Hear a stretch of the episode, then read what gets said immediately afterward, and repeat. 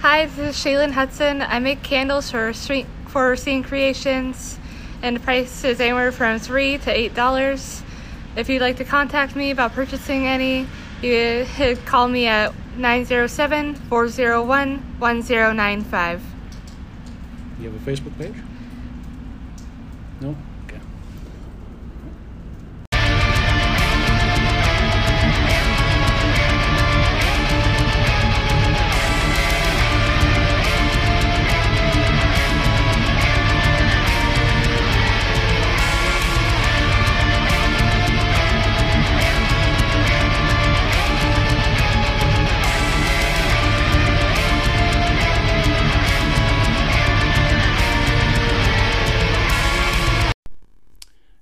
Welcome to Horror After Hours, coming to you from the Naughty Guy studio.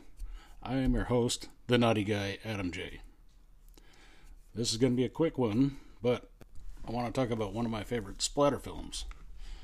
This one is from nineteen eighty-five, and this is Demons.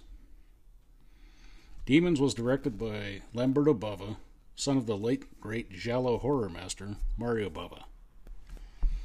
Lamberto has also directed several other films, such as Macabre from nineteen eighty, A Blade in the Dark nineteen eighty-three, Demons nineteen eighty-five, Demons two nineteen eighty-six, Delirium nineteen eighty-seven, and many more.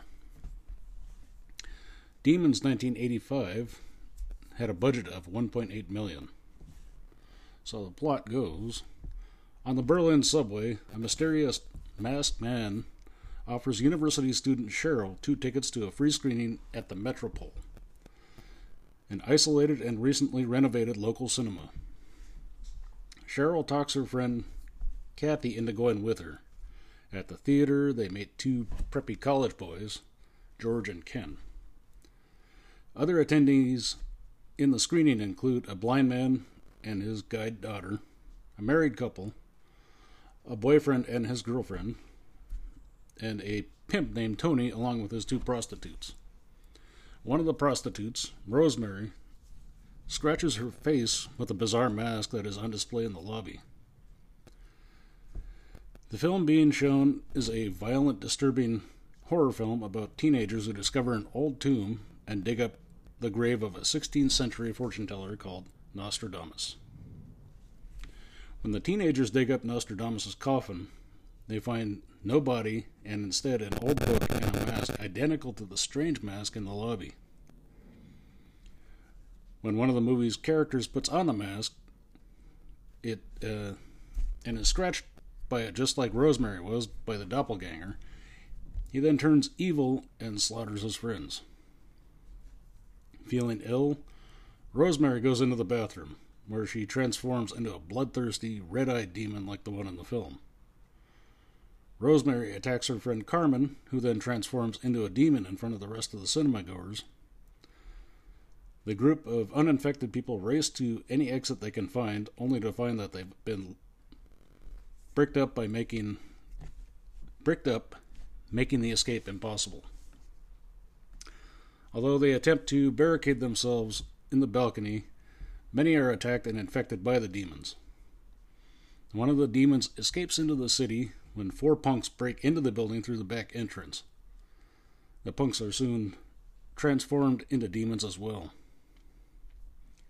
In the cinema, only George and Cheryl remain uninfected. Using a display motorcycle and sword props from the foyer, they ride through the auditorium, slicing down many of the demons. George ki- kills nearly all of them when suddenly a helicopter crashes through the roof.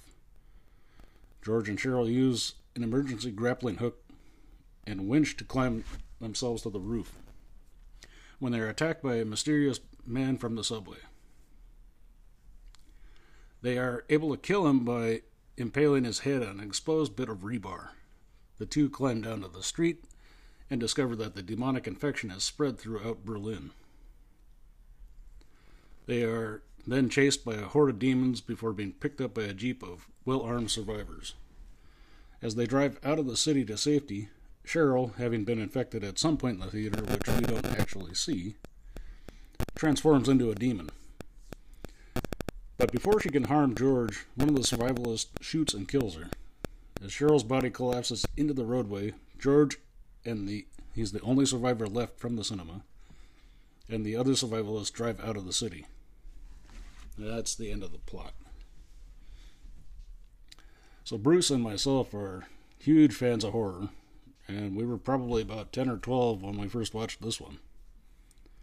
Neither of us had ever seen anything like this one. Not only is it scary, sometimes funny, but also extremely gory. This movie really grossed us out, and it shocked us, and we fell in love with it almost instantly. This one is gonna forever be one of my favorites. So, Demons was shot in nine weeks in June and July of nineteen eighty-five. It was shot on location in Berlin and at one of the studios in Rome. The idea to have the demon's eyes glow in the film came to Bava on the set, who said when filming a scene where the demons approach the camera involved the actors wearing reflect, uh, refractive paper, which caused the effect. That had to have been painful. If you have not seen this one, and you like scary movies, check this one out. I highly recommend it. I give Demons a rating of four chainsaws out of five. Again, I said this is going to be a short one. So, that's all I have for you this week, folks. Hope you've enjoyed this episode of Horror After Hours, and tune in next week as I run down the sequel to this one, Demons two, from nineteen eighty-six. A big shout out to all of my friends and family, wherever you may be. Stay safe out there. This is Adam J. This is Horror After Hours, signing off. Good night, everyone. Hello, this is the Naughty Guy, Adam J.